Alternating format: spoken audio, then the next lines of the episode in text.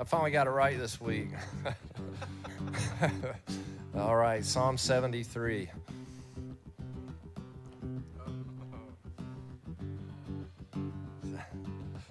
Certainly, God is good to Israel and to those whose motives are pure.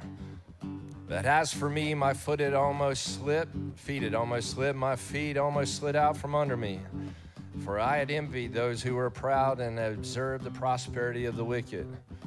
For they suffer no pain, their bodies are strong and well fed.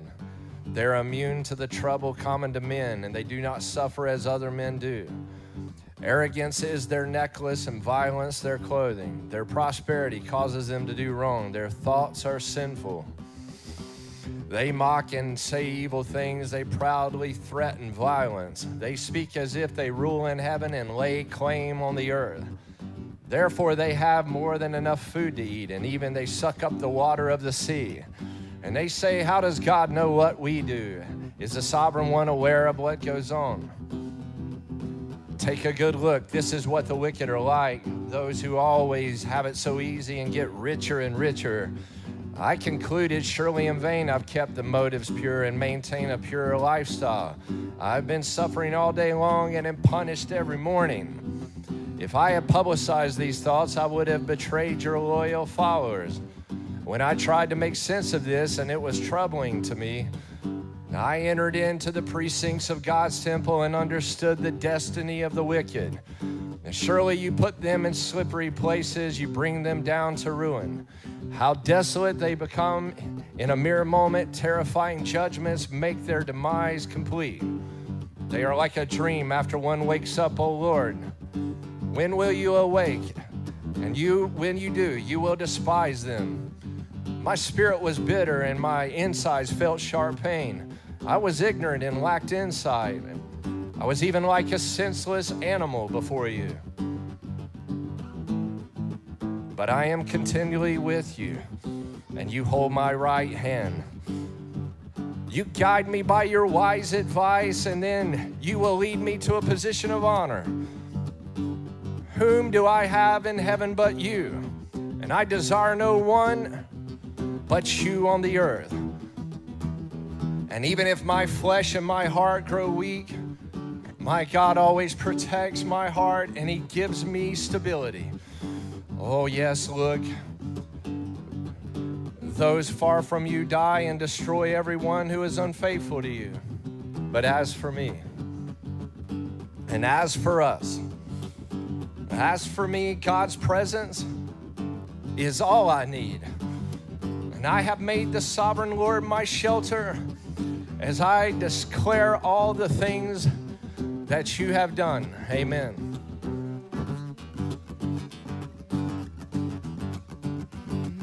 Start this day with a song of praise. In grateful hearts we celebrate. Oh.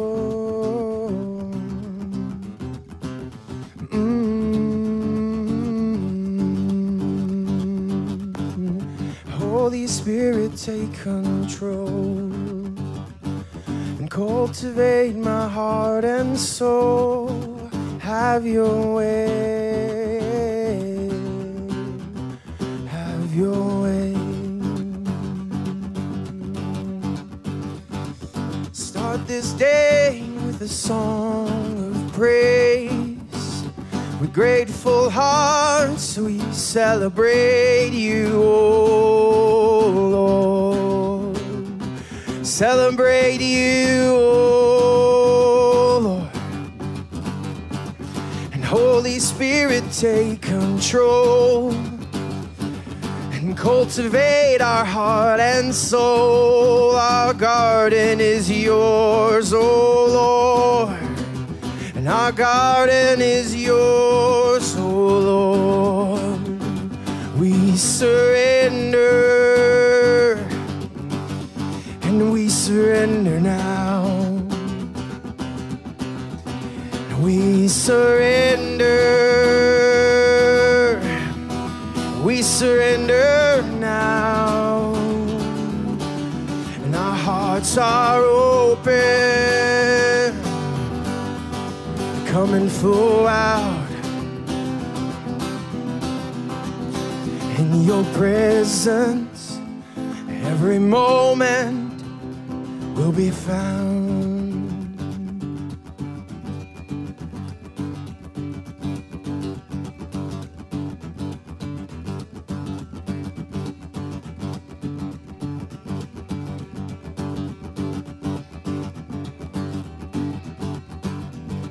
My hope is built on nothing less than Jesus Christ in righteousness. Given to me, freely He gives. I believe, I believe, and I surrender.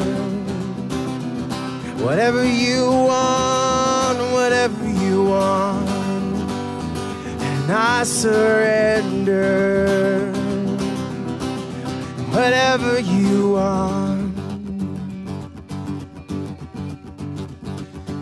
Start this day with a song of praise. And grateful hearts we celebrate. Come have your way. Oh, do what you will, do what you will. Holy Spirit, take control. Cultivate our heart and soul. Our garden is yours. Come and walk, come and walk. Our garden is yours. Come and walk. Living in us, flowing through us now. and living in us, flowing us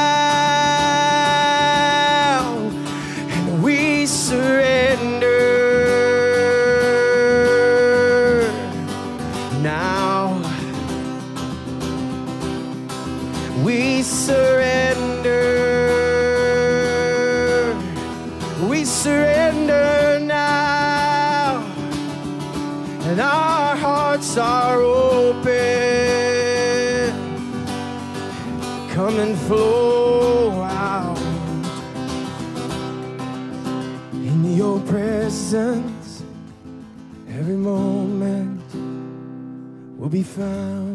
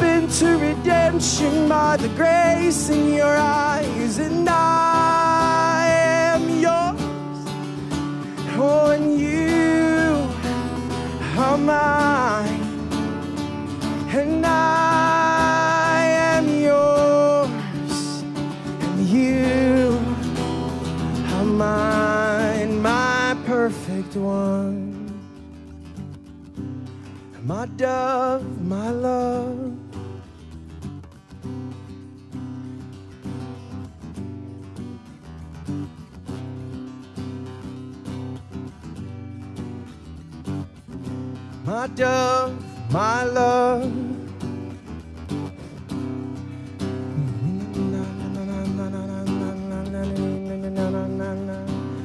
My dove,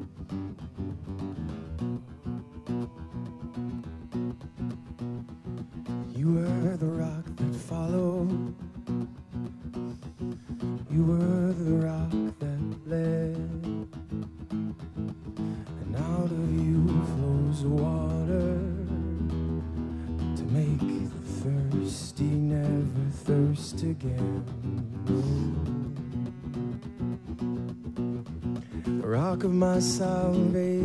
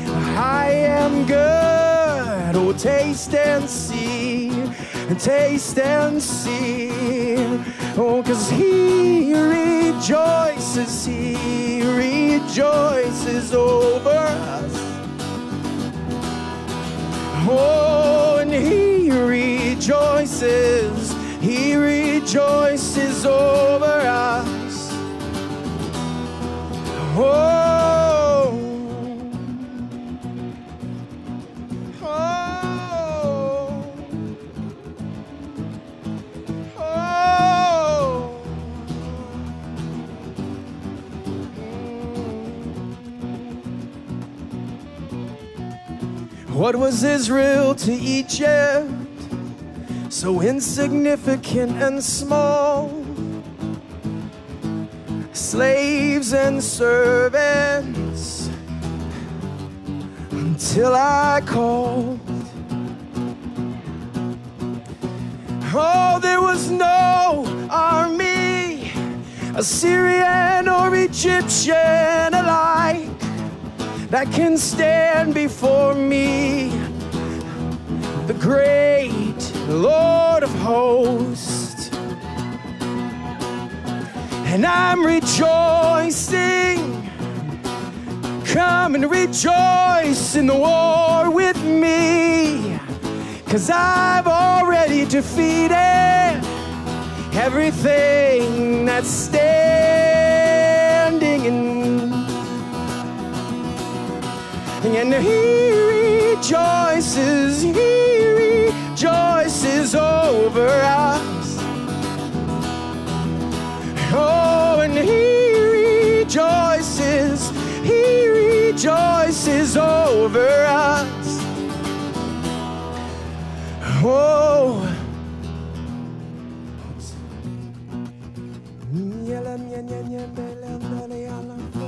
Isaiah chapter 41, verse 8 You are my servant Israel, Jacob, whom I have chosen.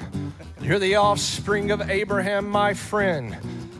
You, whom I am bringing back from the earth's extremities and have summoned from the remote regions, I've told you. You are my servant, and I have chosen you, and I have not rejected you. Don't be afraid, for I am with you. And don't be frightened, for I am your God. I strengthen you now. I receive your strength, Lord. Oh, Lord. Let the strength of the Lord come down on his people. Lord, empower us with courage. Power. Oh, oh Kachikariana, Birana, Kariana, oh,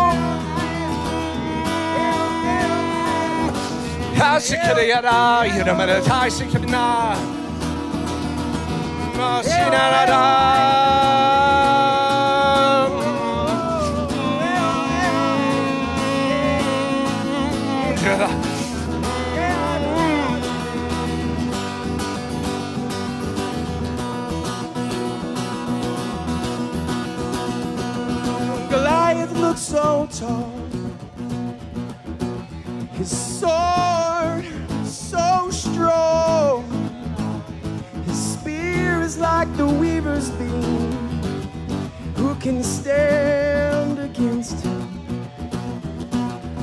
But this man defies the armies of the living God of hope. Rise up, you young ones, you young ones at heart. Rise up, rise up. Oh, it doesn't matter your stature. The battle is the Lord's, not His. I can take him down with the cry of a sparrow, with the cry of a sparrow. Oh, cause he rejoices, rejoices over us. Oh, and he rejoices, he rejoices over us. Like a mighty fortress is our God. like a mighty fortress, and is our God. And the enemies surround us. See how they rise like a flood. Oh, watch them break into pieces. Watch them swallowed in dust. Cause he is a mighty fortress. He is, he is a mighty God. Oh, nothing can touch him except the praises of his holy ones. Oh, yeah, and he rejoices, he rejoices for us. And he rejoices, he rejoices over us. Oh, he's like a mighty warrior. He's like a mighty warrior. Like a mighty warrior.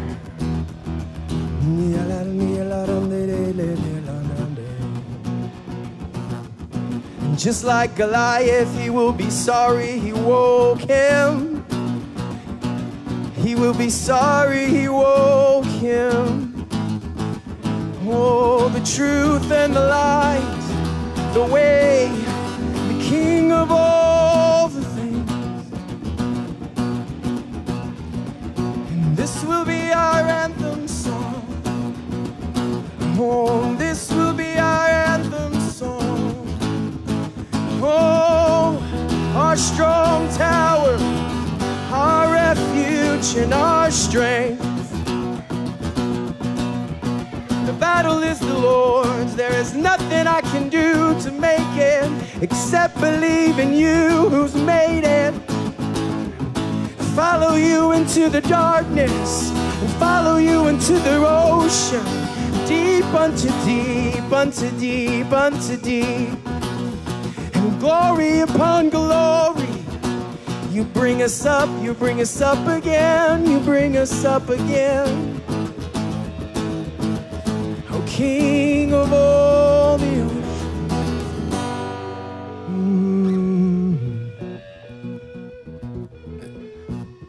Yes, I will help you. And yes, I'll uphold you in my saving right hand. Look, all who were angry at you will be ashamed and humiliated. Your adversaries will be reduced to nothing and perish. And when you look for your opponents, you will not find them. Your enemies will be reduced to absolutely nothing. For I am the Lord your God, the one who takes you by your right hand.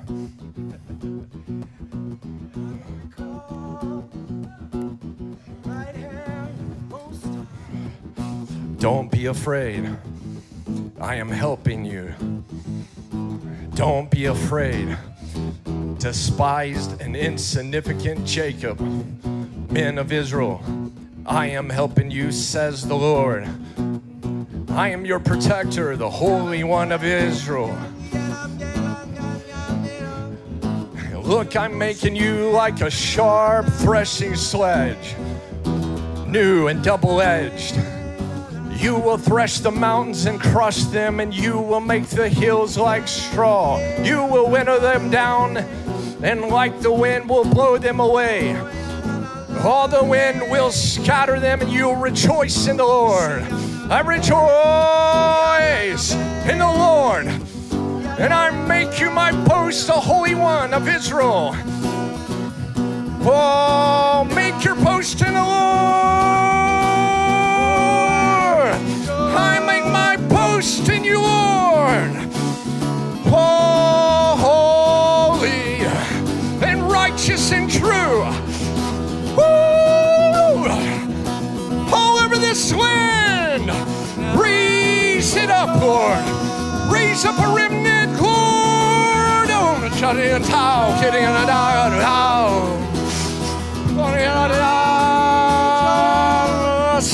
kwai and my yard. Oh, rejoice, rejoice, rejoice, rejoice, rejoice, rejoice. Oh, don't despise the small. Rejoice, rejoice, rejoice. Oh, rejoice, rejoice. Rejoice, and again I say rejoice, rejoice. Again I say rejoice. Lift your voice, lift your voice, lift your voice. Oh, rejoice. Again I say rejoice, rejoice, rejoice, rejoice, rejoice. Don't despise the day of small beginnings. Don't despise it, cause it's where he is, it's where he is. He rejoiced, so I rejoice, so he rejoices. And he rejoices, so I rejoice. And he rejoices, so I rejoice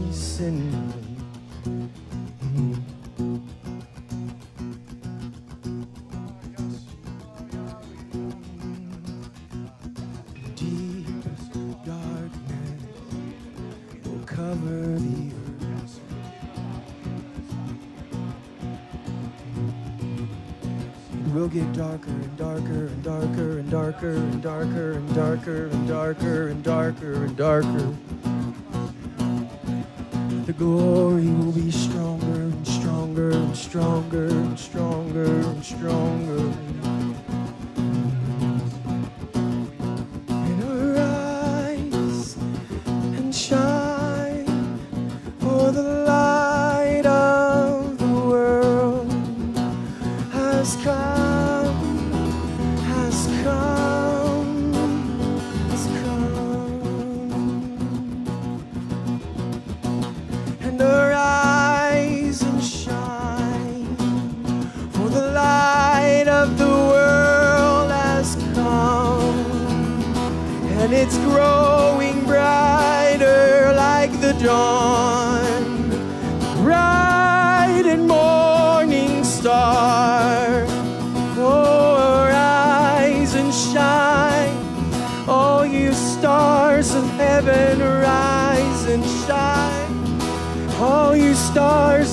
Heaven.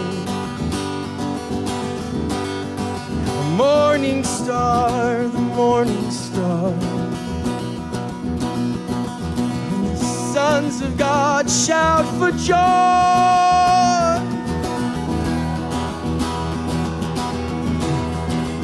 And the world doesn't understand why, because there's so much darkness.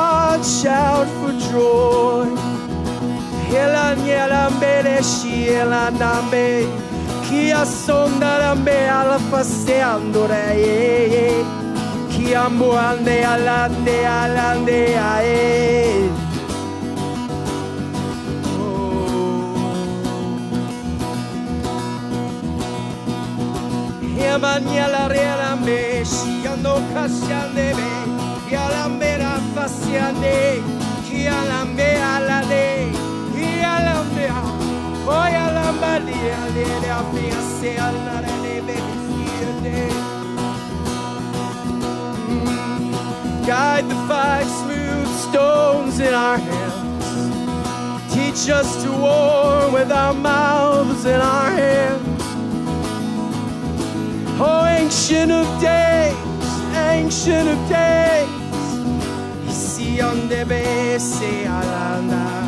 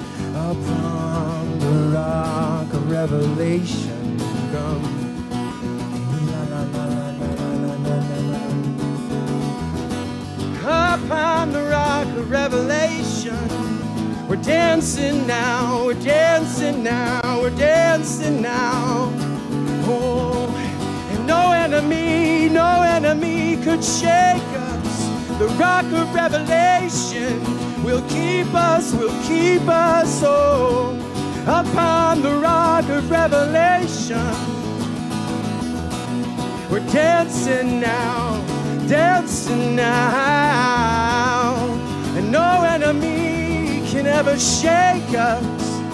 We're dancing now, we're dancing now.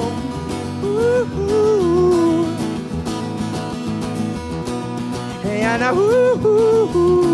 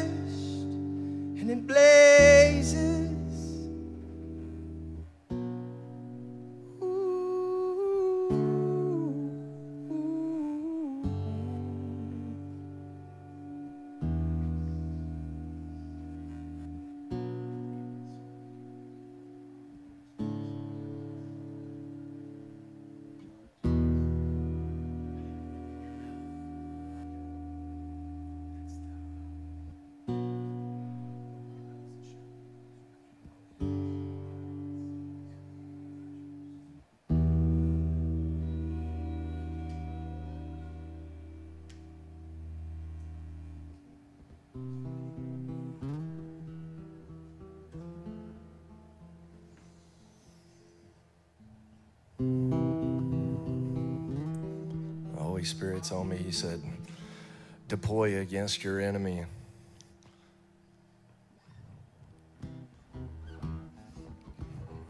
So instead of running from Him or standing in a defensive posture, no, we're going to run Him down and we're going to go right after Him. Psalms chapter number 27. Lord delivers and vindicates me, and I fear no one. The Lord protection is my life, and I'm afraid of no one. And when evil men attack me to devour my flesh, when my adversaries and enemies attack me, they stumble and fall. And even if an army is deployed against me, I do not fear. And even when war is imminent, I remain confident. I've asked the Lord for one thing, and that's what I desire.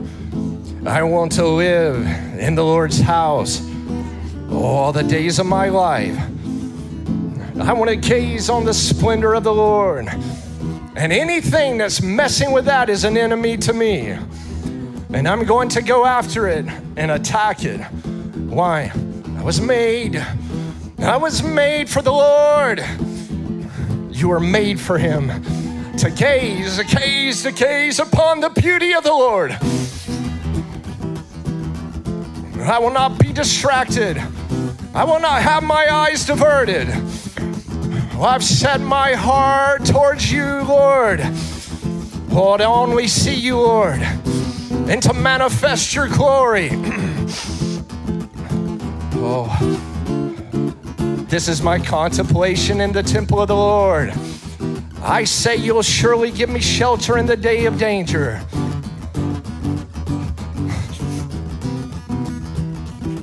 And you hide me in your home. Oh, yes. I'm hidden in you and you in me. Oh, they are you now, you know, you know. Hmm. Hmm.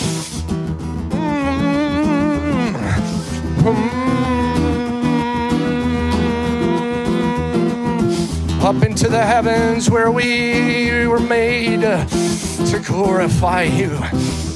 Oh, I see you seeing me, seeing you.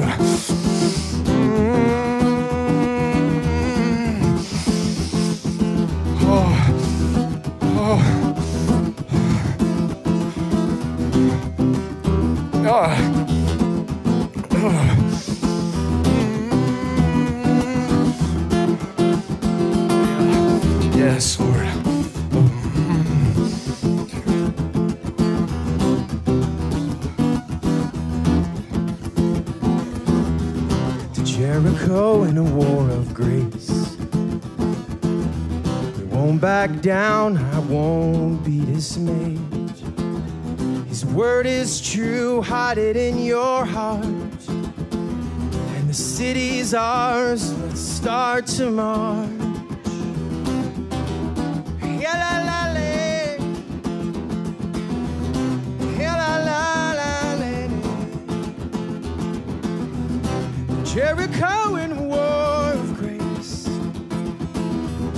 Won't back down, I won't be dismayed.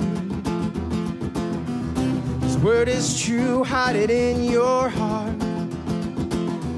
And the city's ours, let's start to march. Seven times around. Sometimes we're lost, sometimes we're found. But open your and shout. Watch the walls come down. Open your mouths and shout until what's in you comes out, comes out.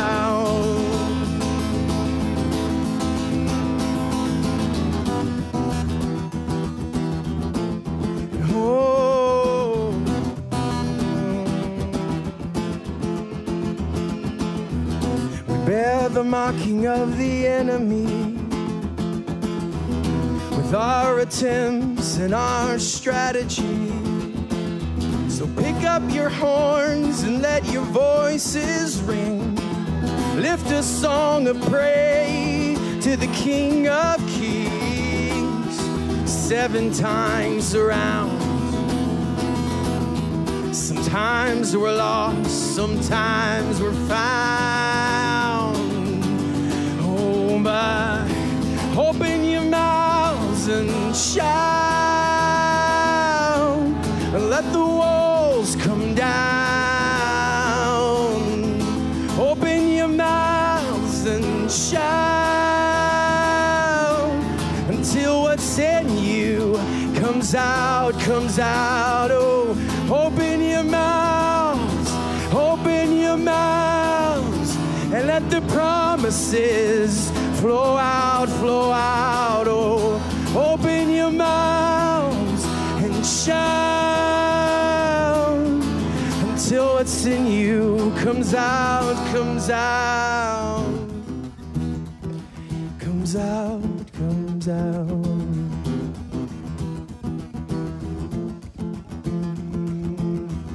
We wait and wait for a command. Too afraid of the dreams we've had. But the ark is moving with intent. Let's start marching. Ascend. Ascend.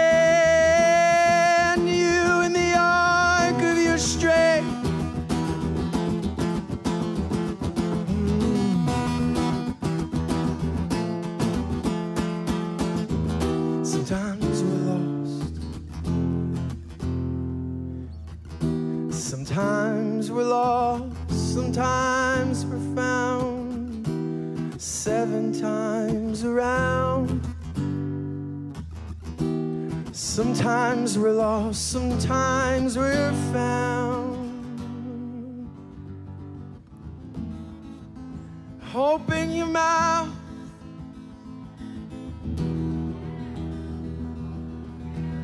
Don't keep silent. He's counting on you to keep silent. He's counting on you to squash the promises. Don't keep silent. Open your mouth, open your mouth, open your mouth. Open your mouth, let what's in you out. Open your mouth, open your mouth. Sling those stones and let the giants fall. Open your mouth and shout. And watch the walls come tumbling down. Open your mouth and shout until all that's in you comes out, comes out. Open your mouth.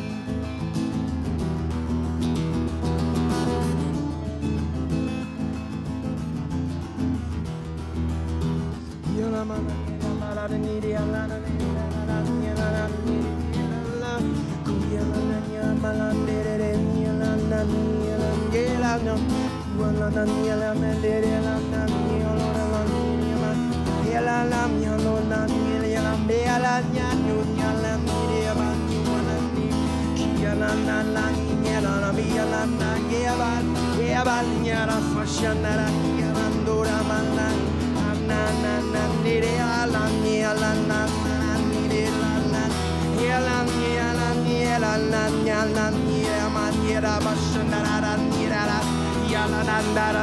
Wave the sword, wave the sword. Pick up your weapon, pick up your weapon. Shiana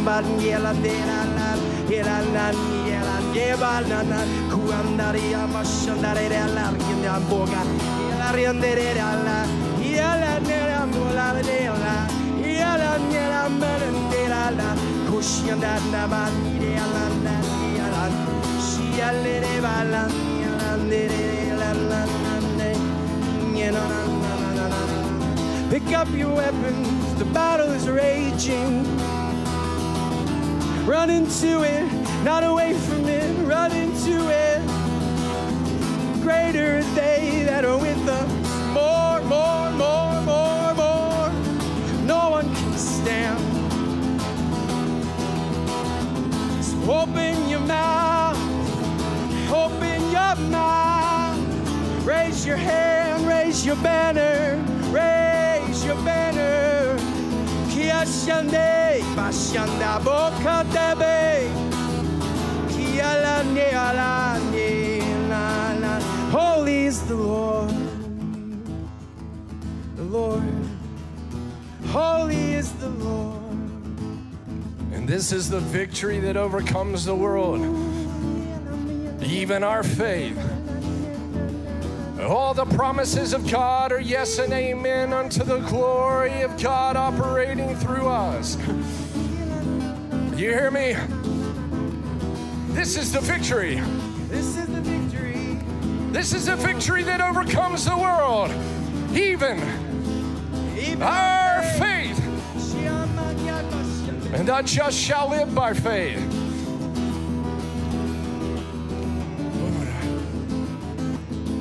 Oh, mm. draw me, draw me, draw me, Lord. Draw me and I'll run to you.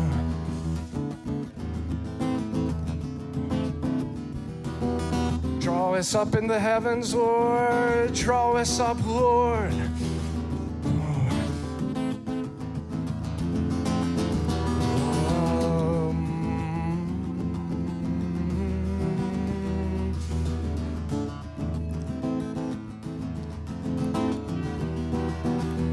Promise He's put in you is yes and amen.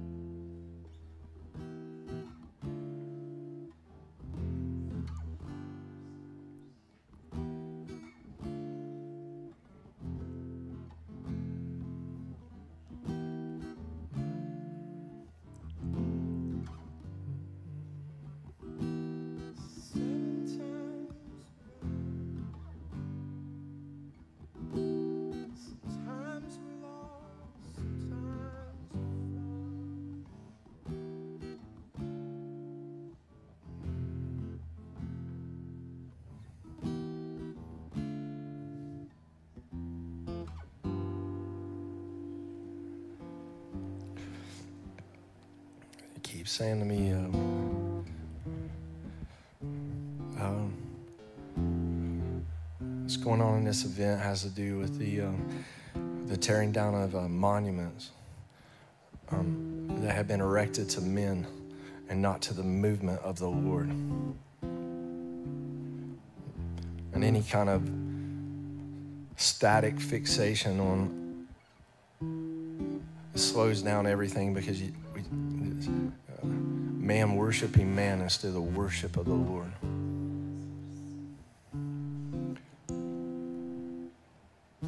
He'll not have a monument, but he'll have a movement. A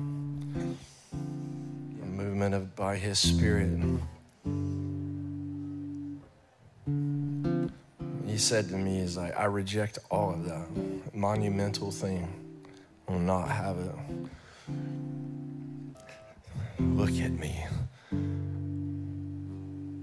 Put me in a box.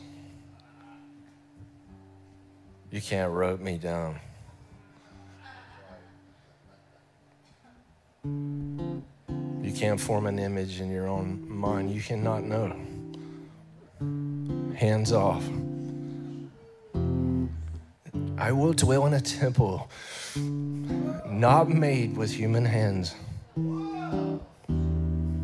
I only dwell in a temple that I make.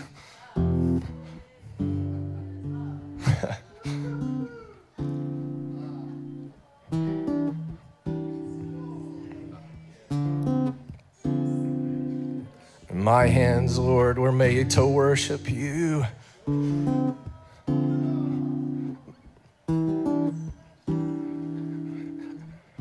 I wasn't made to create my destiny. Wasn't made to promote myself. We were made for you, Lord. I submit to your idea. We submit to your idea. The idea that is greater, greater than we could ever imagine or think or comprehend. The idea that is you in us.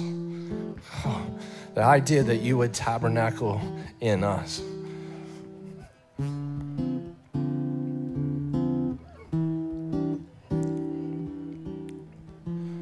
That's the seven times around.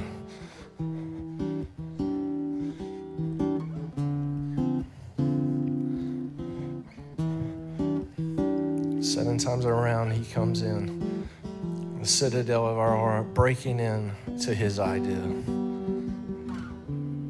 No more self protection, no more self promotion. Vulnerability, dependency, we embrace you, Let us not resist your idea.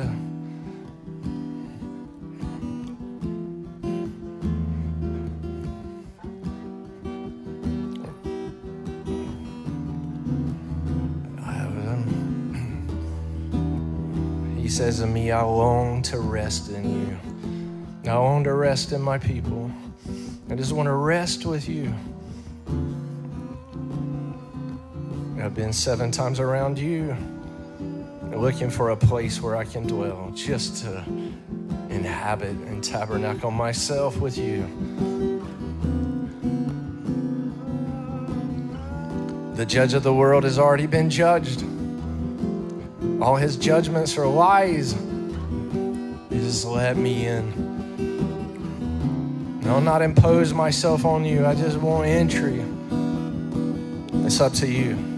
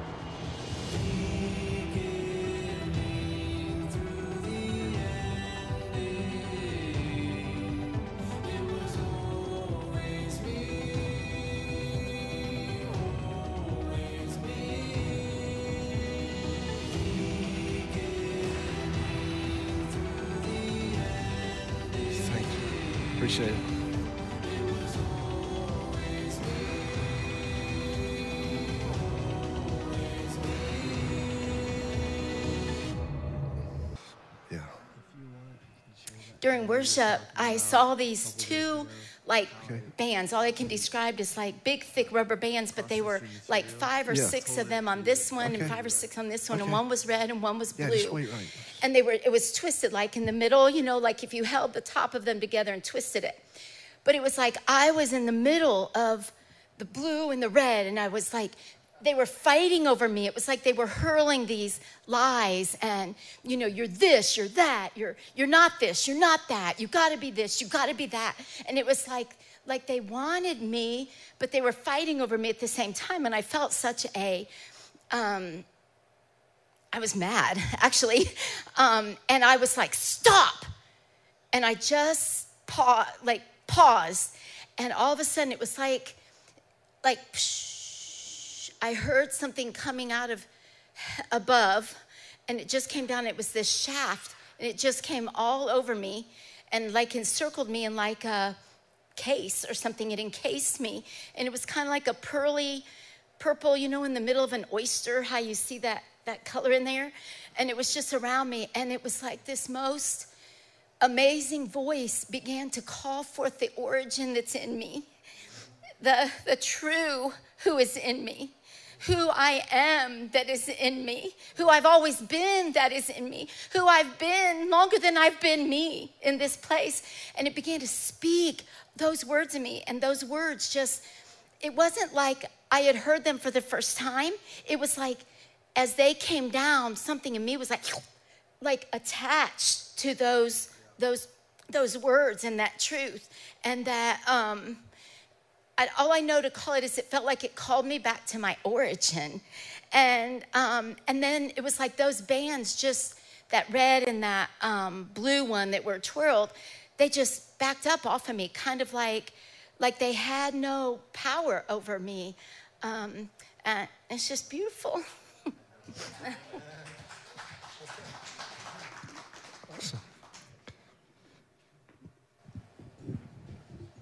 Go ahead. I won't even give a context. All right. So um, Yeah.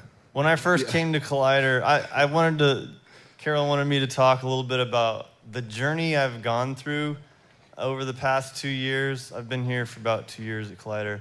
The journey I've gone through to like figure out what in the world do I do with Carol's material that he's bringing forth on Sunday morning? 'Cause it's, it's like from another planet and I've tried this, I've tried that, and it's and it's still frustrating and challenging, but beautiful and wonderful. So I just thought I would share a very personal journey. You can do if this helps you, um, good. You know, if not, but. Uh, when I first got here, I started listening to Carol's messages, and the first thing that struck me was just like, this material is phenomenal. This is from God. The Spirit is, is, is in this, and I know it's, it's God's words speaking through him um, and uh, showing him these things, and he's sharing with us. But most of it is just like way over my head. So it's like, I gotta figure it out. I gotta figure it out. This material is great. I gotta figure it out. If I figure it out, this is to be amazing. And so um, I, I launched into it, trying to figure it out, asking him questions. And um, I think at the same time, I accidentally kind of like idolized the material. Like, this is, this material is cooler than Jesus. If, if I could figure this out, you know, I wouldn't even need Jesus. Not that I would say that, but there's just little hints of that kind of attitude that are, that are mixed into things.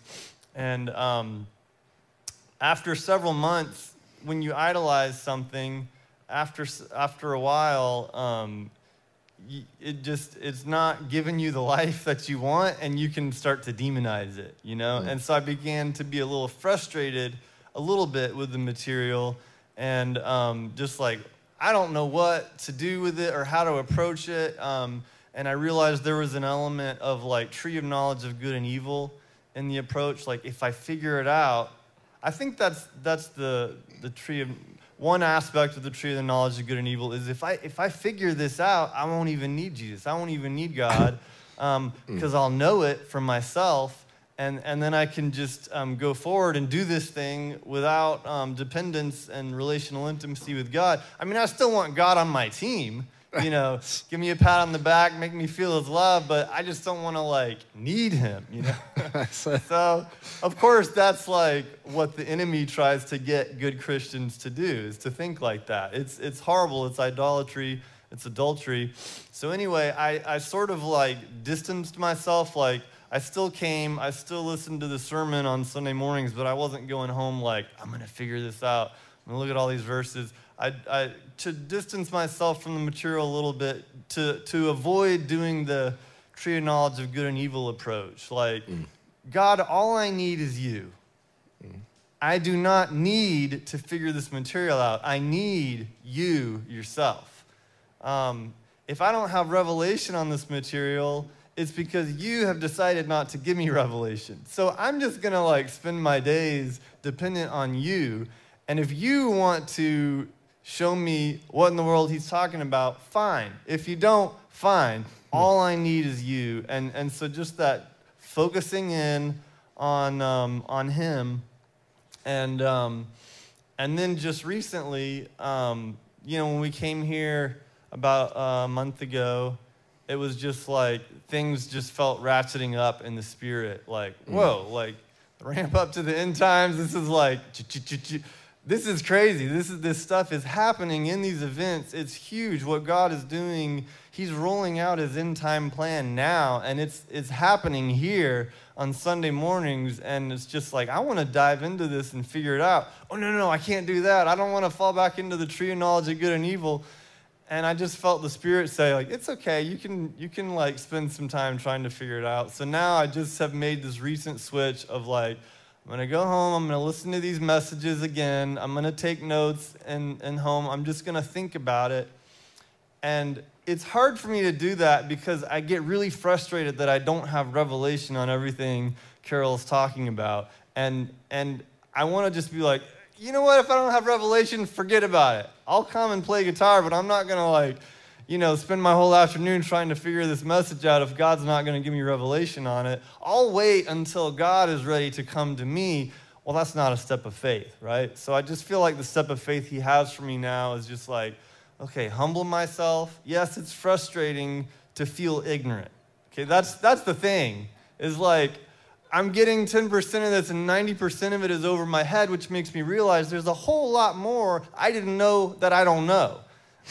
which is ignorance. And it's, it's frustrating to realize how ignorant you are, and you're trying to learn, and, but you don't have the strength to figure that out. You have to depend on God, and, and, and you enter into the process. You listen to the sermon, you take notes, you look at the Bible verses, you think about it, you feel extremely ignorant, but you leave that up to God, and it's just like, okay, I did my part, I trust you. Um, so, yeah, that's kind of where I'm at. Hopefully, maybe that helps. Um, God is doing like real stuff here, and it's way over our heads. If you think you've arrived, you know, try to like set that attitude aside. Like, we do not know what God is really up to completely. We have Even Carol, he has a tiny little scratch of a revelation of what God is really doing and the complexity of God's end time plan. So let's just approach this with humility like little children, or else we won't get in at all unless we approach like little children and just say like this is this is frustrating to feel ignorant, but um, God is that big, and let's just approach like little kids and be okay with the fact that we don't know, but come and, and, and listen and take it in and think about it. And that's our step of faith, and, and God will respond um, with the appropriate revelation at the right time that will really bring blessing. And um, so trust God with it. Thank you. Thank you, Austin. I had the same kind of thought myself. in, in reference to what Austin was saying, I just give a little uh, scripture reference to that. Matthew chapter 13, verse 35. Speaking here, he says, So, so was fulfilled what the prophet had spoken. I will open my mouth in parables, and I will utter things hidden since the creation of the world years ago when this ministry began, I said, Lord, they're not going to understand. People are not going to understand it. And how are you supposed to build a work when no one understands what you're saying? He's, and he tells me, he says, bear the stigma of not being understood. And he says, but, he said, however, those that are really mine, they'll be drawn to me through the message, even if the understanding of the intellect is not completely coming online. I will draw them by my spirit. And you think about, look at John 6, for instance, just to, as an import into this idea. Um, eat my flesh, drink my blood. And without a context. Or Jesus coming to, um, uh, coming to with, with a whip, uh, you know, to cast out the money changers. And uh, he didn't come up and say, hey, guys, this is not really the best way to do this. I, I wish you wouldn't do this because you're like making my father's house look bad. And he gives them a whole commentary on why you shouldn't be uh, doing that before you enter into the presence of the Lord trying to collect on people. He doesn't tell him that. Jesus is just like, he gets his whip out, he starts beating people and kicking tables over. And you're just like, no context, no commentary. And you know, I think what I hear Austin saying, and I felt like this when God becomes man, the word becomes flesh and dwells among us. What kind, I mean, he's done something so demonstrable, something so amazing by becoming human. And he's come in among us, but he's talking, he's oddly, parabolically. He's looking at um, fig trees and cursing them. Who goes around cursing plants? You know, well, you know what I'm saying? He's just, he is one eccentric fellow. He's different. And he's offline with a lot of maybe our thinking he was in that day, he is today. And now, what I've found, and I, and I believe this, that he draws his people actually through, through parabolic language, uh, through something that you can't necessarily just get, and he's pulling on you to see if you'll come in with him and open up a whole world of profundity. Because, um, and this is a technical, and you can go look these words up, you know, but he's beyond the mm, denotation. What is that? He's beyond the, the natural thing that we're looking at. Like take the stand, for instance. He's beyond it. He wants you to see through through to a, um, a connotation that sits behind the picture that you see around you uh, and pull you through. And, he, and, and I believe that we call that in, in theology, we call it hermeneutics. It's basically how we discern uh, scripture and how we look through into it. And I would have to say that a lot of people have these filters that are laid on our structure of our thought that doesn't allow us to see through hermeneutically properly the way the Holy Spirit would have us to see and go through our filter and our formats into another aspect, and there he is. And um, a lot of my personal training with him after I left the Air Force was like that. Um, I want you to see through. And I remember he told me this. He said, Hey, you are so externally focused that you would never pay attention to the eternal. And I was. I mean, that was just my whole thing. It's all external. Everything's external. He's like, You'll never see through to me. So he had to put us through a long season of suffering and trials, really, just so he could stop, you know, take the things that are around us that we're paying so much attention to and say, you're not going to get your deal from that. And I'm going to actually frustrate your thing. It's not like God's like against us, make you poor, make your life hard. He's actually drawing you to Himself. And um, like Austin's saying, you can have an intellectual pride as much as an emotional pride. And the Lord's like, you know, Melinda's saying that too, the blue and red tangle around your mind and your emotions and the lord's like come in and let me know you from where who you are from before time began that you were in me and i was in you and be known by the spirit by the royal of who you really are if you need another like biblical text for that look just for a minute Psalm 78. Just, just look at it just with me because I want to take what Austin's saying, put some Bible verses behind it. Pay attention, my people, to my instruction. Listen to the words I speak. I'll sing a song that imparts wisdom.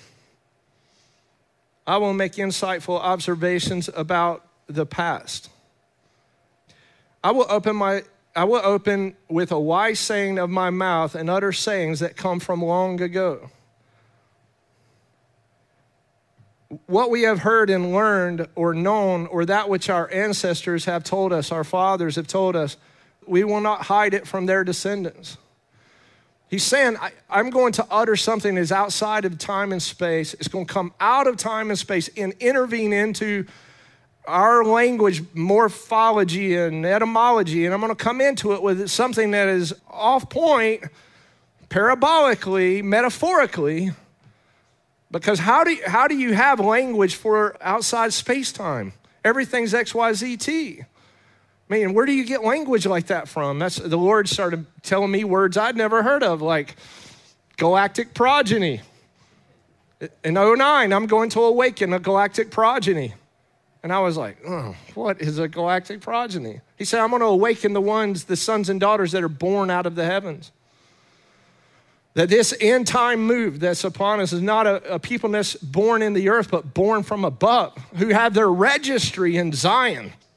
You know, that I'm not getting my identity right here. My identity's born from heaven. Uh, my identity's born out of the pearl purple. You know, I'm going to give observations that come from outside of space time. You know, I was a weapon system officer, which is a navigator in the uh, Air Force, and also a pilot, fly as a pilot for the Air Force, flew as a pilot other than that. But it's all about observing. Remember a few couple years ago, the Lord's like, hey, look, you know, I want to get you off of uh, your observation based just in sound. I want to give you an observation based in back in celestial navigation. You know, I, so much of the church has been born out of sound. I want you born out of the light. And I want you to be able to track with me with light, not just sound. And uh, I want to reorient you by light because, you know, James 1 says he's light, right? And in him there is no variable or shadow of turning, that God located in you is light. And we know that light travels faster than what? You got to be quick. And so I'll tell you what that means for many of us. It means get still. Because you're like, there he is. You know, he's like, there he went. Him. It's the Lord. I'm, I'm on it. I got you. I got you. That's how he is. like, there he goes. Ah, there he is over there. You know, he's like, that's me. That's me. I'm happening. You know, it's like, I'm listening. He said this to me. He said, my sheep hear my voice, but sheep hear, but kings see. you know, you want to be a sheep or you want to be a king and a queen. And so, you know, you could come into this kind of training if you want to, or you don't have to. But if you want to be trained like a royal, then, well, welcome to the club. what was I going to do now, Lord? Um, I like this because he says in verse um, 4 we will not hide it from our, ancestors, or our um, descendants. I'm going to tell my kids about this. So, what you're saying here, and I'm going to tell you, the children like the image side more than the likeness side. They love storytelling. Kids love it, and you do too, because you're a child. And, right? We love, we love the relational narrative, the storyline. We were, Jesus told everything like in stories because they were, we could connect to them. They make sense to us. Um, if you want to do complex theology, we can do that. And uh, I lose most people that way. It's like, oh man, they're going to sleep. Some of us are just like, man, tell me the next thing. I want to know the next systematic point, you know. But not everybody, generally speaking, is like that. he says, I want to tell my children, children love storytelling. And again, and so do we. I'm not hide it from the next generation. About the Lord's praiseworthy acts, about his strength and the amazing things he's done how he established rule in Jacob, how he set up a law in Israel and commanded our ancestors make your deeds known to your descendants. And it isn't just like, um, I'm going to make your deeds known by moralistic uh, constructs of, okay, you got to do this to get my approval. You got, you know what I mean? Or just legal kind of thing. No, I want to tell the kids a story. And the little ones, man, they just love it. And they love getting wrapped up into it. And um, I think you, you do too. I know my babies do. We, we love doing this together. And I've learned, I, I used to think these things that we're doing with you, Lord, are so odd. I'm going to just maybe tell my wife and she can tell me, but I don't know if we should tell the kids. you know, they might think we went loony, you know. And now they're just like in the storyline. You know, they're all caught up into it. They say, tell us another story about what the Lord did. Sadie came up to me this weekend at my grandmother's. We call her, or I, I named her Bappa. Um, her 90th birthday was is actually today, and uh, but we celebrated her birthday yesterday. And Sadie came up with my little niece Eleanor and says, "Daddy, tell them that story about that ring that appeared on your Bible." And uh, so, and I and I told her about it. And if you want to listen to that, you can go to the podcast Galactic Progeny and listen to Signet Ring. But that ring appears, and, and Eleanor looks says, I don't believe it. So we took her over to Tom McManus, who saw the ring, and he says, I can corroborate that this ring actually did exist, and we threw it into a furnace up in York, Pennsylvania. You don't know what I'm talking about. I know it's okay. I had a ring up here. Uh, you know, it was the literal like Lord of the Rings with the Elvish language in it. Appeared on my Bible after watching that scene, and then I looked down after read, I just opened to Haggai 2, old Zerubbabel, I'll make you my signet ring. And I looked up, watched the first video. I'd never seen it before. And I looked down, that ring's on my Bible. And Eleanor didn't believe it. And I told her, it's okay if you don't believe it, Eleanor. I understand. Let's go ask Tom. He can at least say that he saw the ring. I was glad to get rid of that thing, though. You know, it's not easy, Frodo, carrying that thing around for a decade. It was getting old. I learned through that not to grasp power. I learned to keep your hands behind your back. I learned the hard way. I was put through the school of trials. The kids love those stories, that's my point. And so do we. We love those stories. Today is X2M 128. If you don't know what X2M means, it means exit to millennium. It also means that there is a second Exodus movement unpacking itself on the earth right here in front of you. There's going to be a second Exodus, and the second Exodus is to the millennial reign. The structure that, that we've been seeing for years, um, and we can go back to zero T. I just call it zero T. That's Moses' tabernacle. I call one T Solomon's temple. I call two T second temple. But the, in this hour, the Lord is raising up a three T and I know that many of you have a third temple understanding, and I'm not saying that there won't be one built in on the Temple Mount. But the Lord's interest is the third T that He's building inside of you. Because He had told me, pioneer for a glorified body, because the next move of the Lord is the glorification of men. That is the move. That's the move that that's the move that he's after. That's the move that that uh, every one of these X2M events that we have is pushing for. This isn't the structures um, that have been a part of so much of our culture and life. And, and many of you know this, these material structures, they're not working anymore. And as you go on, you're going to watch the materialistic, commercialistic, it's not going to work for people. And it already isn't. You're going to watch an economy fail on purpose, the Lord's going to do it You're going to watch a new world order raise up. It's the Lord's decision. You're going to watch an Antichrist come online because mankind is going to realize that blue and red based system is not working for us anymore. And they're going to seek after a king. And you're either going to have the one who is in you, Christ in you, or the people will seek a king, one to rule over them. This will be the Antichrist uh, figure. This day is upon us. This isn't. This is not a grassroots movement. This is a rise root movement that's coming out of the stump of Jesse.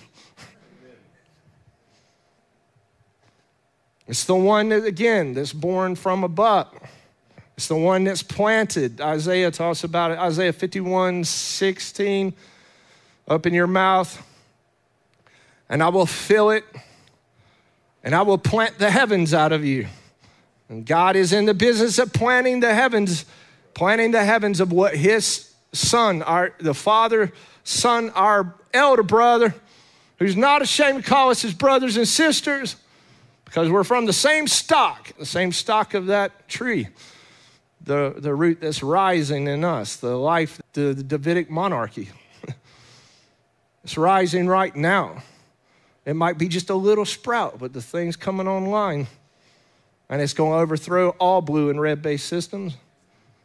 You can, you'll watch it in the news. Mark the words of the Lord, not even mine. I'm just here to prophesy to proclaim and also like go after the Lord with everything that we've got to say yes to Him because this end time move is on us. And I'm excited because the Lord had chose. Well, you guys takes you 56 days to build a building. Tear it down, I'll rebuild it in three days. End times, different than the latter days, are going to speed up. And they are, and they're on us. And uh, hey, it's better just to get on the uh, get on with it with him. Someone, I can't believe this is going to come out of my mouth. It's going to come out of my mouth. It's coming out of my mouth, Lord. and sometimes I'm like, last week I was like, raise up the New World Order. I was up here and I was like, oh, oh, you know, it's like wanting to put the words back in my mouth. The words like, nah, you know, it has to be done. Tom, I was telling him that. He said, they're going to get a clip out. You know, they could get a clip and clip you. He was like, it's a New World Order uh, guy. He's like, for the New World Order. No, I'm not. I'm just for getting Jesus back. And if you got to have an Antichrist, then get the rascal in his position. You know, that little conniving little fellow. I mean, get the guy doing what he's got to do, you know, and get him in there. You know, that's why we want to wait. It's like, no, we want Trump because it'll, oh, I can't believe it come out of my mouth. It'll slow everything down. No, get Biden so we can speed it all up. I want to get our king back. And if, if this guy is more fit to get the thing rolling, let's get the ball rolling. Because this thing's got to end, guys. Let's get it over with. Like, let's get our eyes so fixed on him that he gives, gives us wisdom so that we know, like, let's cut to the chase um, I want the Lord back. I want him running. He deserves the right to govern the nations. Let's get him back. What in the world has happened to me? what have you done? It'll make me a crazy man. All right. My voice cracked. Zechariah chapter 3, verse 5 and 7. So let's locate this thing down into time and space outside of heaven. What heaven is actually literally saying on the earth right now. I can guarantee you that. Now I don't have a problem saying that. This is a now word for a now word from the Lord. It is not something that is, oh, it's about what will be or what could be. This is the word becoming flesh and dwelling among us. This is now. This is happening now. You can watch it in the news. You might not be able to see this one in the news but um, you will be watching it in the news. I spoke up. Let a clean turban be put on his head. So they put a clean turban on his head and they clothed him while the angel of the Lord stood nearby. And the angel of the Lord exhorted Joshua solemnly. The Lord who rules over all says, If you walk in my ways, and you guard or keep my charge. If you walk in my ways and you keep my charge, then I will give you access of those that are standing by. I'll give you access of those that are standing by. Amen. All right, Lord, I ask for your help in this message. In your name, amen. Thank you for your help.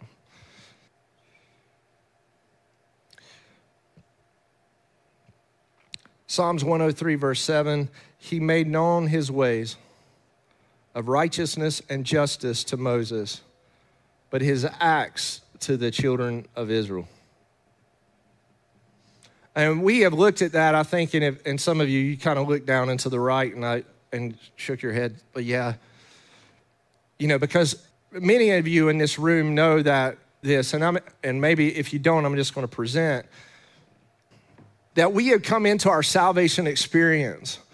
And um, I don't know, you know, when all of you are saved, I imagine, uh, and I, probably everyone in this room, uh, or we'd have run everybody, run them out, maybe, I don't know, but it's, have been saved. And that you have a relationship with Jesus and you remember that salvation experience, and it's just phenomenal. He chose you, He picked you, and He saved you. And your life was changed. And it's just like, man, it's amazing.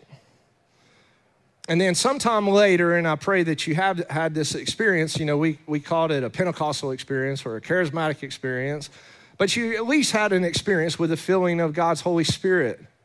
Now, I believe that when you were saved, that you received the Holy Spirit. I'm not saying that, but you know, there was this definitive act uh, when you're filled with the Holy Spirit.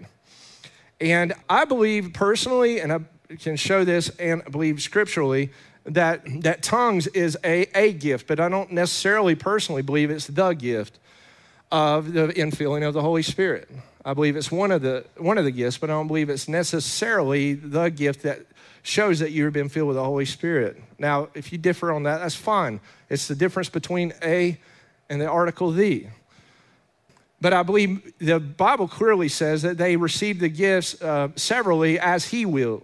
That the Lord had given those gifts and he distributes them, uh, distributes them to his people as he will. And so what happened there, we kind of, I think people got a little bit off and they made the gift of speaking in tongues sort of like an idolatry, honestly, like sort of like Austin was saying, and idolize that instead of, and sort of put it out as a main feature instead of like putting the emphasis on the Holy Spirit. And we, we got wrapped up into that. And it kind of like took a bunch of people off, messed up a bunch of congregations, and made a bunch of people feel weird. uh, honestly, I've never, I've heard people say, man, that speaking in tongues thing is pretty cool. I'm not, I was just like, yeah, we're just going to bring it back and make it cool. Because it is. But it's not the only gift. And so uh, I pray that if you haven't been filled with the Holy Spirit, that you would be that you experience his love come all over you. I remember it, it did change for me for tongues. I back I was flying aircraft. Next thing you know, I'm in the church praising the Lord. My jaw switches. I'm speaking in tongues. I didn't even ask it for that because I thought those people were strange. And now I'm one of them, one of you. But, anyways, that changed everything for me in a new way. And I experienced salvation at 17 feeling of the Spirit about 27 years old. And then now here I am 20 years later, 47. And the Lord's like, you know, I'm after something else. Now, when we look at this passage here, Psalms 1037, just hear it with new eyes or see it with new eyes. Hear it with new eyes. Yes, do that. he made known his ways to Moses, but his acts to the children of Israel we and his side railed us. We got so focused on putting arms and legs on people in a Pentecostal experience, seeing his acts. And the Lord's wanting to draw the people of God into his ways. Am I denying acts? No, I'm all for it. I, all of the gifts, like let them let them run. But there, but there has to be something that goes beyond just Passover and Pentecost and into tabernacles, the union of God in the soul of men. The Lord is after this union, this full Christological union, his full nature, his full divine nature in you. Can you believe such a thing? That God would want to give you his full divine nature. Peter said it about being partakers of the divine nature. I mean, he was all wrapped up into it. You should be too. And I think you probably are. But this message is, is different in the sense that when he's talking to Joshua the high priest, and he says here, he says, Hey, listen, if you walk in his ways.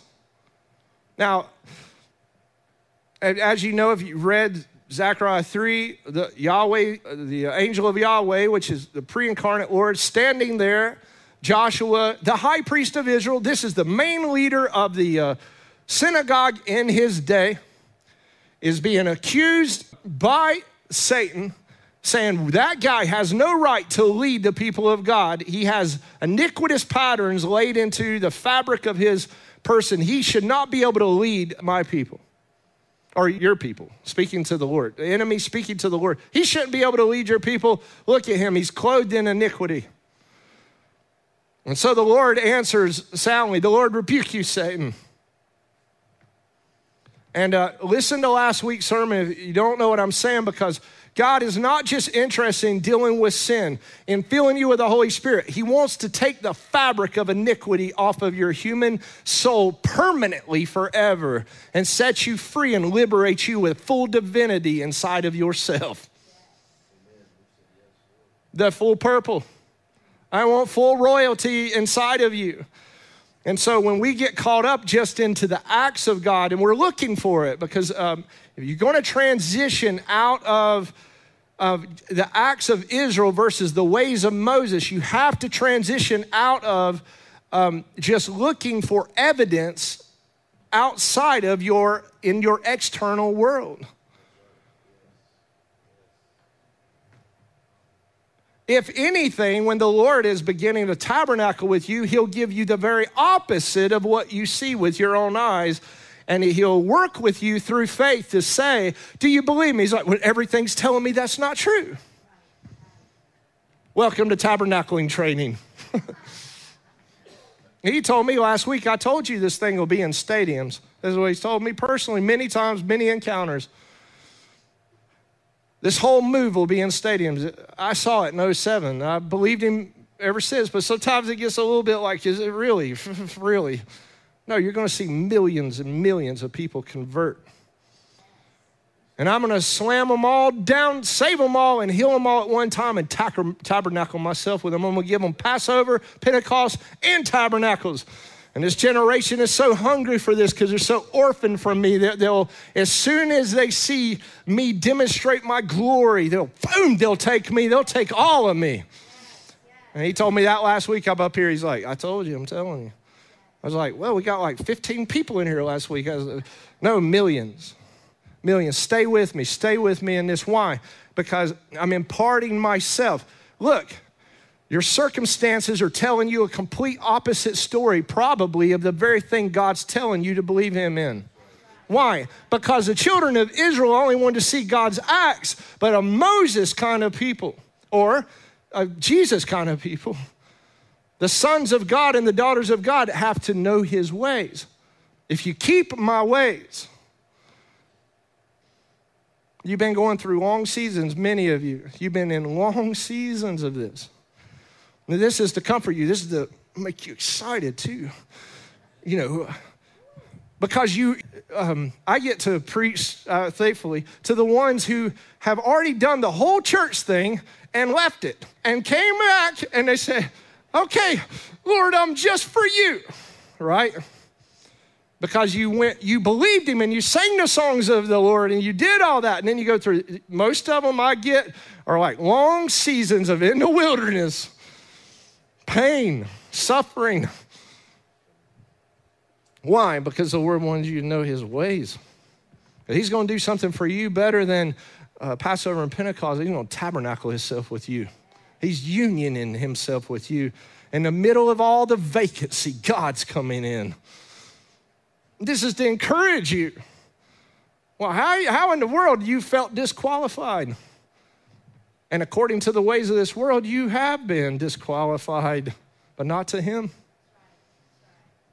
I'm stripping off that old garment and I'm putting on you a turban.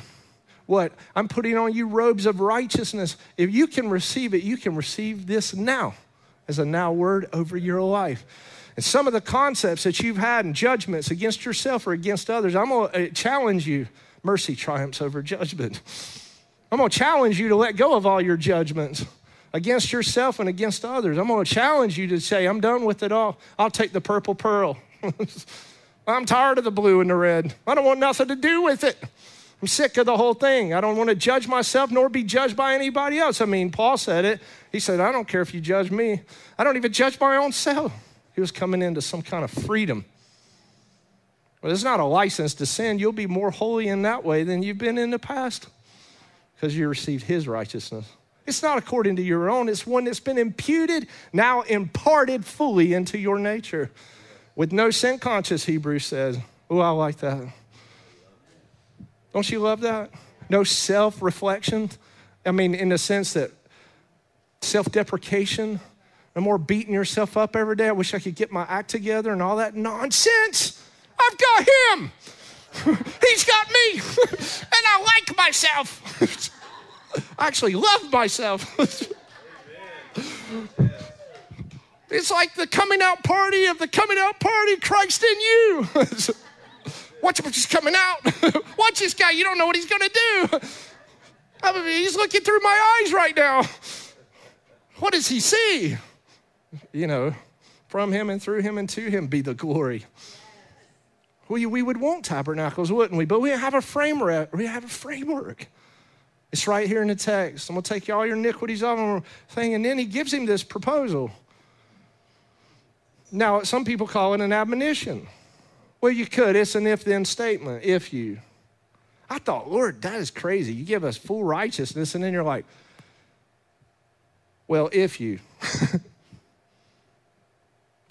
I don't know, that might not make a lot of sense uh, to people, I understand, but somewhere in the grace of God, even though He liberates your complete consciousness from sin, He still doesn't impose His will on you. I love this God. He never is an imposer.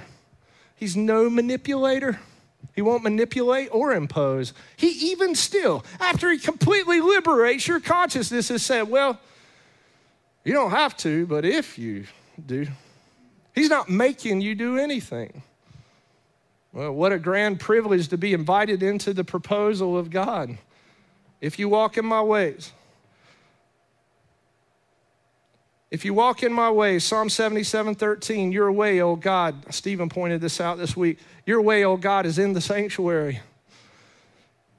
It's in holiness away from sin and guilt. Who is great like our God?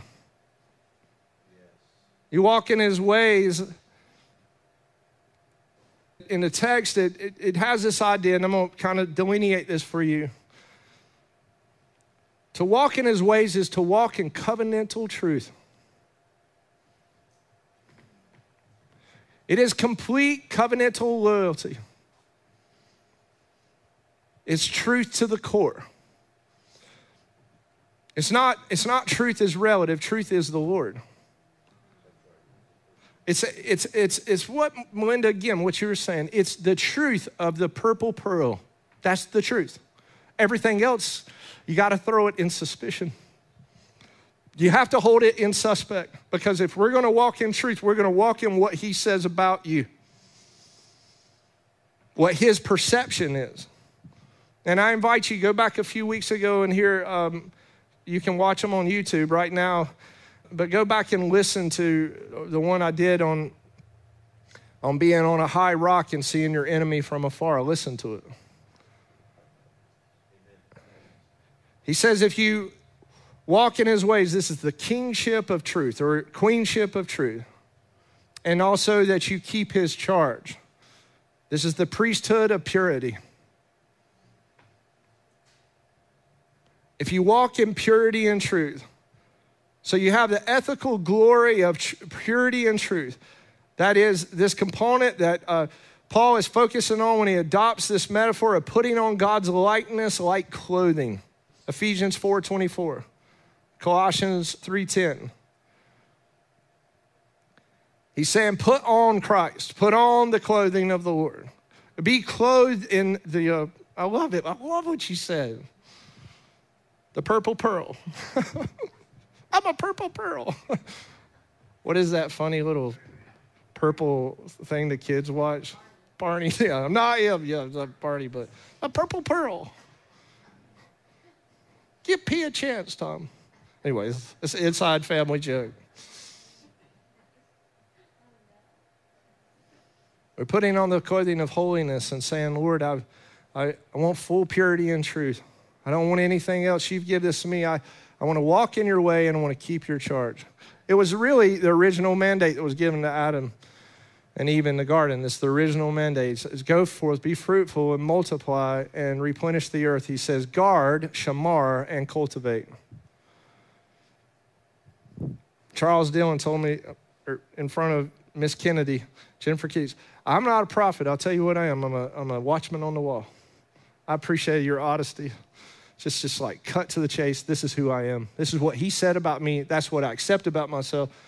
I, and I said, You know this word, shamar? Yes, Carol. Yeah, I know that word. Shamar, to, to be a watch, to, be, to look out, to see if some covenantal violator is coming into the court of the Lord telling you you're guilty to shame you down. No, I'm not putting up with that. No, I take his righteousness. That's that's watchman on the wall. No, I don't take that message about myself. I'm not taking a blue based guilt based in my past and a red based shame future based thing. No, right now in the Lord, I'm the righteousness of God in Christ Jesus. And if you get off, do a 1 John 1 and 9 on it. Repent, you know. Just cut back right to him. Just uh, push delete. Say, Lord, I'm sorry. Person, I'm sorry. I did wrong. Boom, over, back in. What? You're the full righteousness of God. Let's not like make this thing so colluded it gets so hard for you. Like, let's snap out of the thing that tries to take your emotions off and get you down left and right and all over the place and running in your mind and lose yourself and all that and just say, Whoa, something's out of order. Lord, what is it? Repent. Okay. He's faithful and just. Forgive your sins, cleanse you from all unrighteousness. I'm righteous. Right there. Boom, right there. You'll feel the peace of God come back on you. It's over with. No more guilt, no more shame. You understand? That's, um, that's keeping the charge of the Lord. That's how you do it. No, devil, no. I got off. Boom. Let's fix this thing. Push delete. Done. Let's go to the next thing. That easy. That fast, too. Just turn and burn with the fire of God. you know, I'm righteous. I'm feeling good you know, fiery hot, right? Know what I mean? Uh, Meredith Kline said that to walk in God's ways and keep his charge, these were the general requirements of the keeping of the covenant. But he says, refer specifically here to the guardian function of the priesthood. Judicial, uh, judicial governance and guardianship of the temple complex are clearly described in these clauses. He's going on to say that when God commissioned Joshua the high priest, he was setting him on guard against hostile incursion of the evil one into God's house.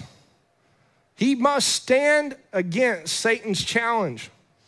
You know, some of us don't like that. You know, we think, and I, I don't know, because we get hit with stuff. And then um, you could get into self pity. I was telling this to the guys Wednesday night. I think everybody left. And uh, years ago, I had like this little dream. And in the dream, well, it wasn't a little dream, it was a dream, but the little guy in it was a little guy. but but it, it, was this little gray tube, and it, it was Lucifer. He's like a little tube man with cracked, little broken teeth. And he didn't even have like a head, it was just a tube, like a toilet paper tube. And it was like gray rubber and it, he's just like a hollow tube with little broken teeth. And he's running around everywhere. And I caught that rascal. And I had to squeeze down on him because he can wiggle like out of your hand. And I was looking at him, and I, in the dream, I like had this knife, and I'm like, I'm gonna cut your little head off, you little rascal. And I go to cut his head off, and he looks at me. He has these little, two little beady little eyes with little cracked teeth, not hardly even a mouth, a little tube man. And he looks at me and he says, he looks at me through his eyes with self pity.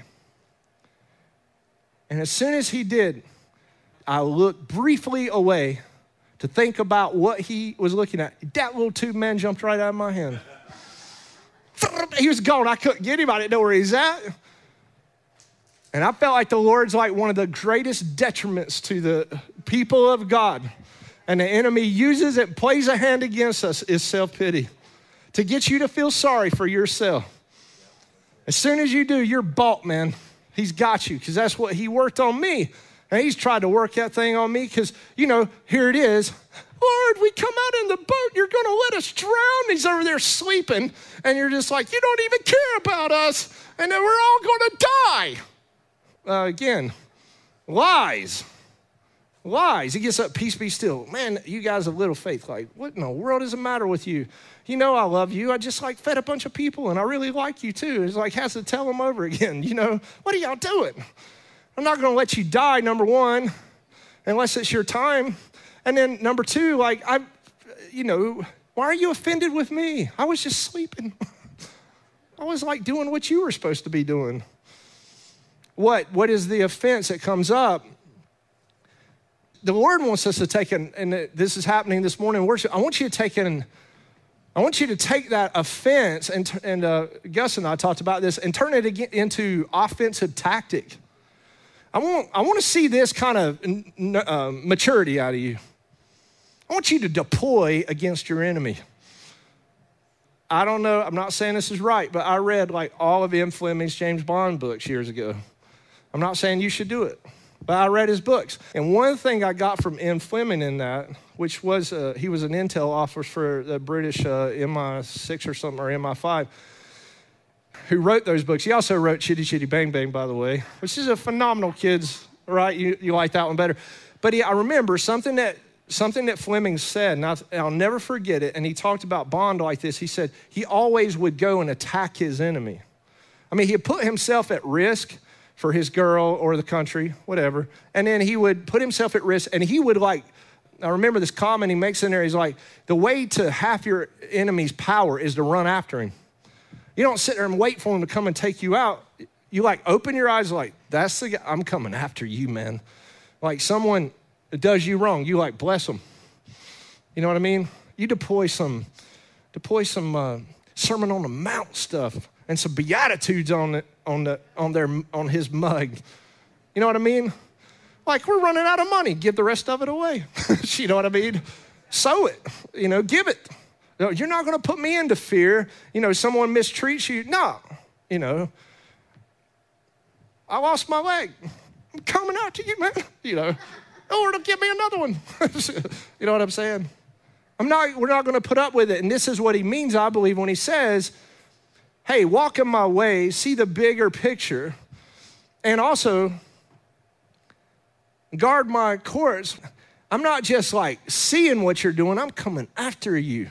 I'm going to come up with a strategy to attack back. I'm going to ask the Holy Spirit to give me a strategy. Why? There's the next point. If you do those two things, I will give you access of those that are standing by. Oh, you want this access? I do too. I so I was the other morning I was woke up and I said, Lord, what does that mean? I don't understand. He said, Well, uh, where do you live? And I said, Right now, Karen and I are living over at the uh, Kim Country Club. And he says, How do you get in there? I said, Well, you have to go through the gate. He said, Right. And he said, he said, Could you get in there without a gate pass? I was like, Nope. He said, How else can you get in there? I said, You have to know somebody that lives in there or have an appointment. He said, Right. And he said, Who's standing by? I was like, Allied Universal. Now, they don't have any guns or anything. I kind of wish they did. Like, I don't know, it just make it even cooler. Like, where are we going into? I was just trying to play golf, man. I'll shoot you. Come here. I'm going to get you tase you. I was just trying to play golf. I forgot my access. You know, I live here. You know, no, because why? You're invited. There's an invitation to access. Uh, I went down to the pro shop or whatever with Manny because he's thinking about playing golf and stuff. And I go into the pro. I said, "You have to have a collar shirt because I got like mock collar that Kara don't like, by the way." Anyways, he's like, um, no, we're, he said, well, no, you have to have a collar to go play on the course. And I was like, oh, okay, but I have to have a collar in here. He's like, we, you know, you can buy one. We got them for $100 a piece, you know, whatever. I'm just joking. He didn't say that. What's the point? Yeah, any of you ever have backstage passes to like a big concert or something? You have to have that little pass. It's access. What about insider trading? They just kidding. You know, that's not legal actually. It's an invitation by the Lord and discerning from the Lord in the place of my enemies at bay. Now I have a clarity about what God is saying into my life. I'm like listening to him and I said, What do you say about this? Well, my enemy's trying to pull me over there into a blue based, guilt based mindset, red based, shame based mindset. No, no, no, I can recognize him. I'm asking you, Father, what do you say about this? And then you ask the Lord, hey, the Lord is very practical in your everyday living. What's happened to so many of us, we've been colluded by iniquitous based guilt and shame. And the Lord's like, I want to deal with all that. I want you to know my ways, not just deal right. And I want you to walk in this ways of me. I want you to take charge. I don't want you just to be like, oh my goodness, man, he keeps on beating me up I feel bad about myself and I'm all pitiful over here. He's like, no, I want you to deploy some of the weapons of your warfare that are not carnal, but mighty through the pulling down of strongholds. And then I want you to ask me a question. What do you say about this, Father? What are we going to do about this? Because we're all in those situations. And I'll tell you something, he'll never, ever, I can promise you this. I had someone ask me about this this week. The Lord works everything, listen to me about this. He works everything by invitation. I'm inviting you in here. It's not by your manipulation or control. That's the blue and red based system. It's not by a thief that goes around and tries to find a way in. Now, you can do that, but you have to extort people. You have to do yourself wrong and do harm to others, and you can do that. I'd recommend that you don't.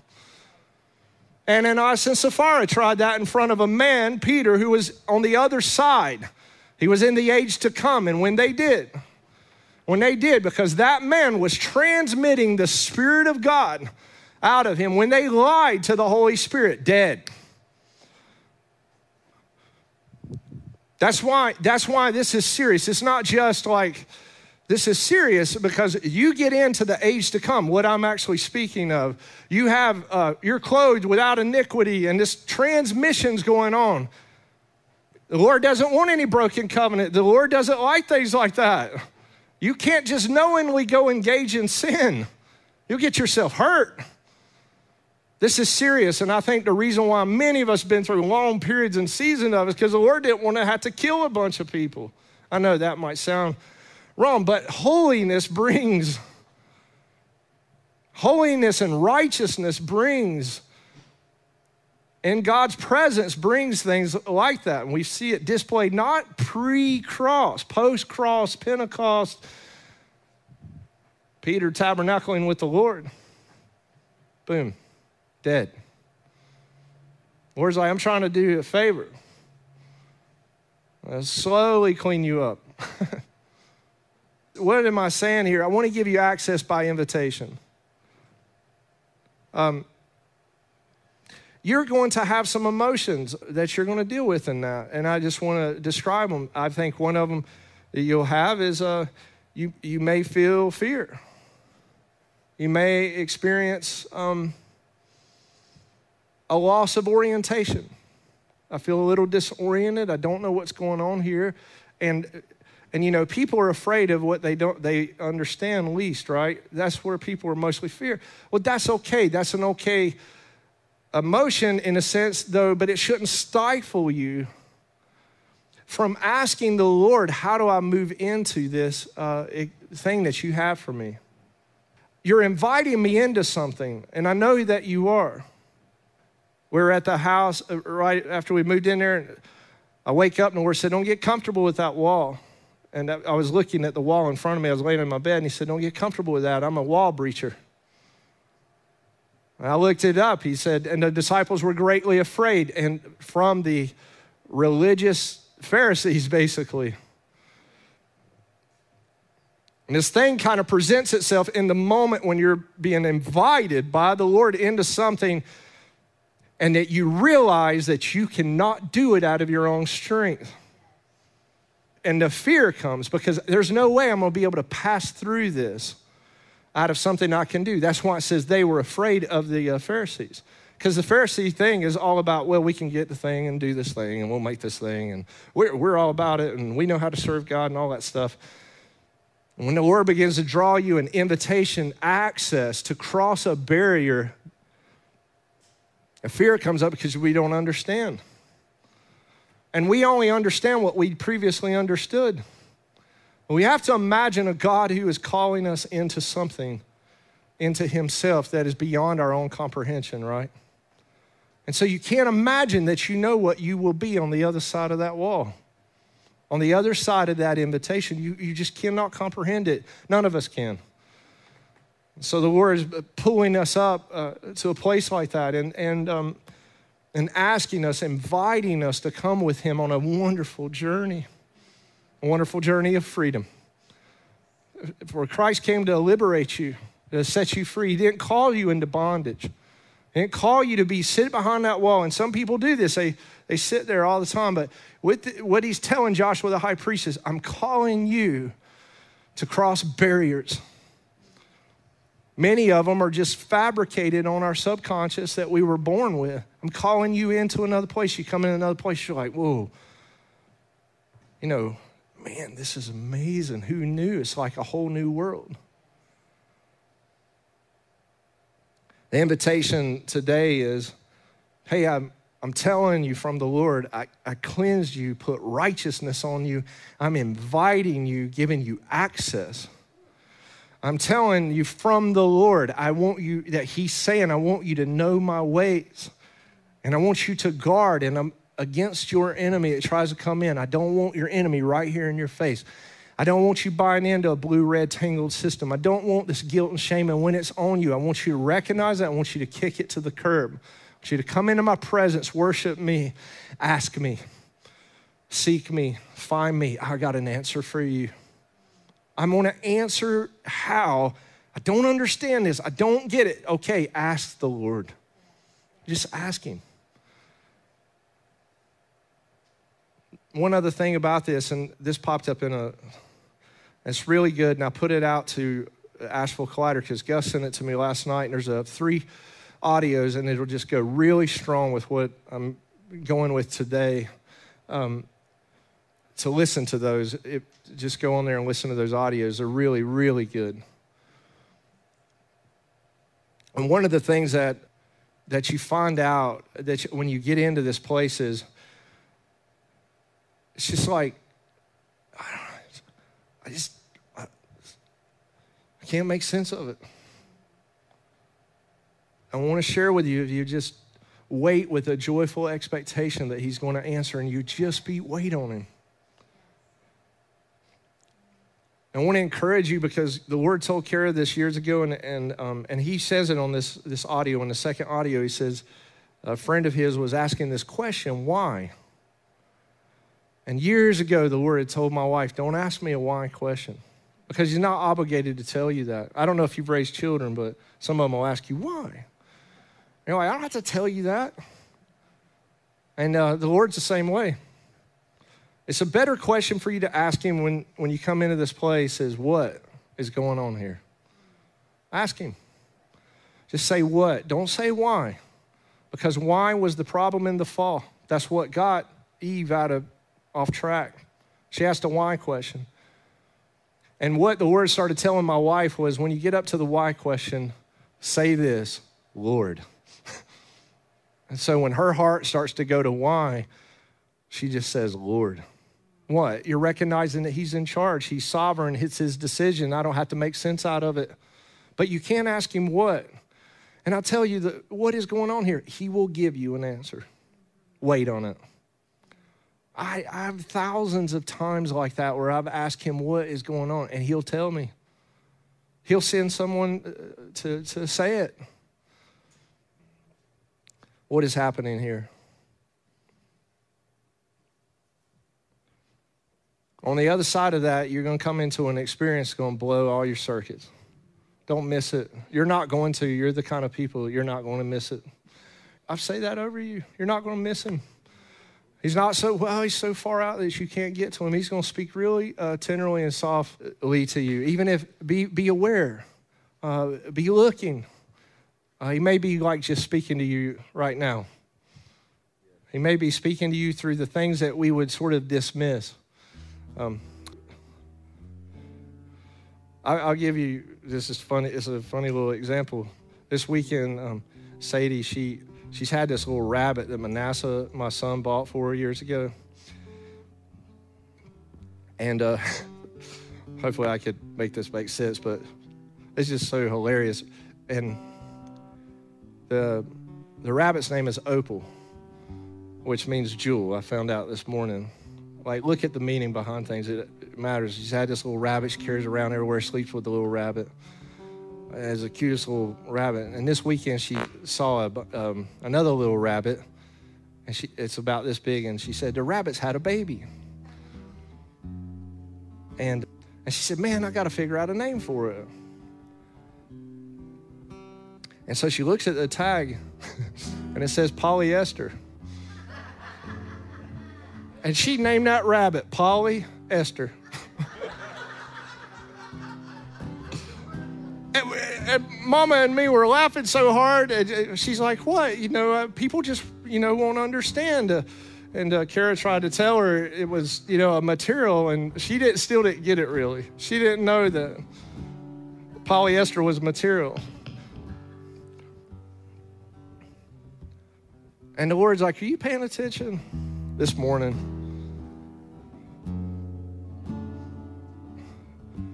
I said, Oh man, you're you're trying to say that, and, and it was Frank Dazelski. He called me this morning. he told me this. He, I was telling him the story. He says, "Man, you know what happened to Esther?" I said, "Yeah, she went in where access was forbidden." And he said, Yeah, and she went in where access was forbidden, and she still went in because she believed the word of the Lord. She crossed a barrier, and she could have lost her life on it. And Esther went across the barrier makes a couple meals, and you know what the king said to her? I'll give you half the kingdom. He made a meal for the guy, and he's going to give her half the kingdom. Listen to me, Polly, Minnie. I said, Oh man, Lord. Uh, Frank's like, Do you see it? Polly, Esther. I was like, Thank God Opal had a baby.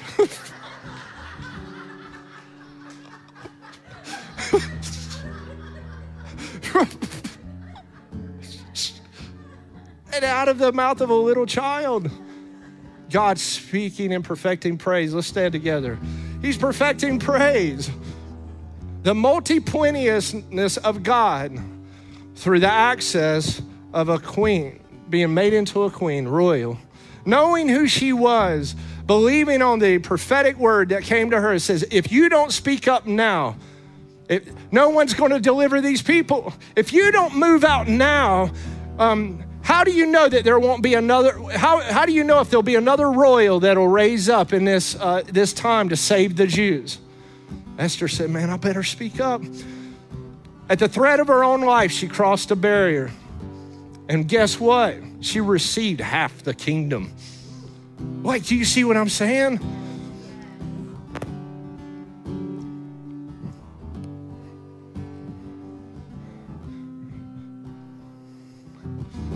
That the spirit of Esther,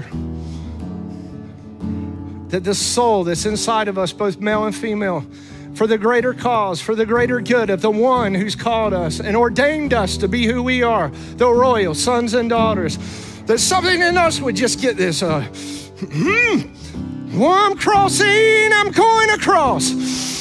Whoa, I'm coming, here I come. Yeah. They didn't love their life. They had a testimony. The blood. The blood. By the blood of the Lamb who has made a new and living way. Oh, I'm, I'm among a people right now leaping in, uh, leaping in, leaping into destiny, leaping into my calling, uh, leaping into who I am in the Lord, believing the Lord that His testimony about me is true, that I'm a purple pearl. And on the other side of that, oh, hmm, Yeah, you can feel that like I do. Like that the Spirit of God would bear witness to this event and bear witness to His proposal to you. No, I'm just trying to bait you into something. The Lord's like, I just want you to come on across and believe me and trust me. Oh, oh I'm justified by faith. I'm not going to stay in my fear. I've got a destiny, a calling on my life, and oh, it's coming into fruition. And I believe you, Lord. I trust you, Lord. And the Lord say, I'll give you the kingdom. Oh, I'm the king of the kingdom. Receiving a kingdom, a kingdom that cannot be destroyed, an eternal kingdom. We, oh, we trust you, Lord, right now. Oh, I make a transaction in myself that I will not draw back. No, I'm pressing in. I'm crossing the barrier. Oh, I believe you, Lord. And I'm being challenged to do things that I can never do out of my own strength and might. Oh, because you've already paid for it, Lord. I trust your blood. Yes, Lord. Yeah, you're doing it. Oh, oh, I say the Lord rebuke you, Satan, over your the Lord rebuke you, Satan. Come off the people of God, that I'm clothed in righteousness and I'm made holy and I'm pure. Oh, yes, I receive uh, your testimony about me, Lord. I receive your testimony about who I am in you. Oh, great exploits. Great exploits in the kingdom great exploits through you.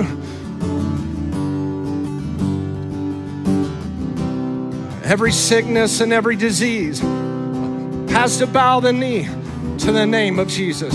Every bit of lack and financial problems has to bow the knee to the Lord. And every relationship that has been broken and has been hurt has to come into conformity to what Jesus Christ says. Yes. Yeah. Stepping across. Yeah. Whoo. Yeah. Here I come. Oh, yeah. Oh, what is this? Oh, oh, it's a new creature. I'm a new creation created in Christ to do good works for Him. Yeah. Mm.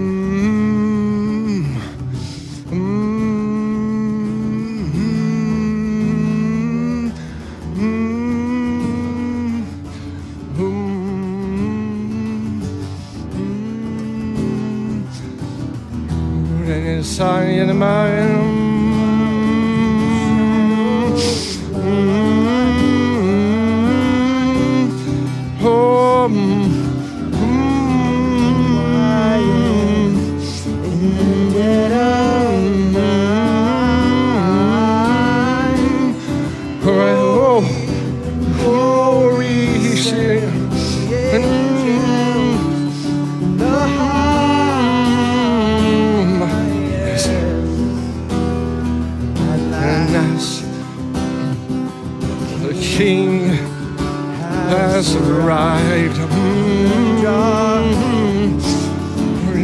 May the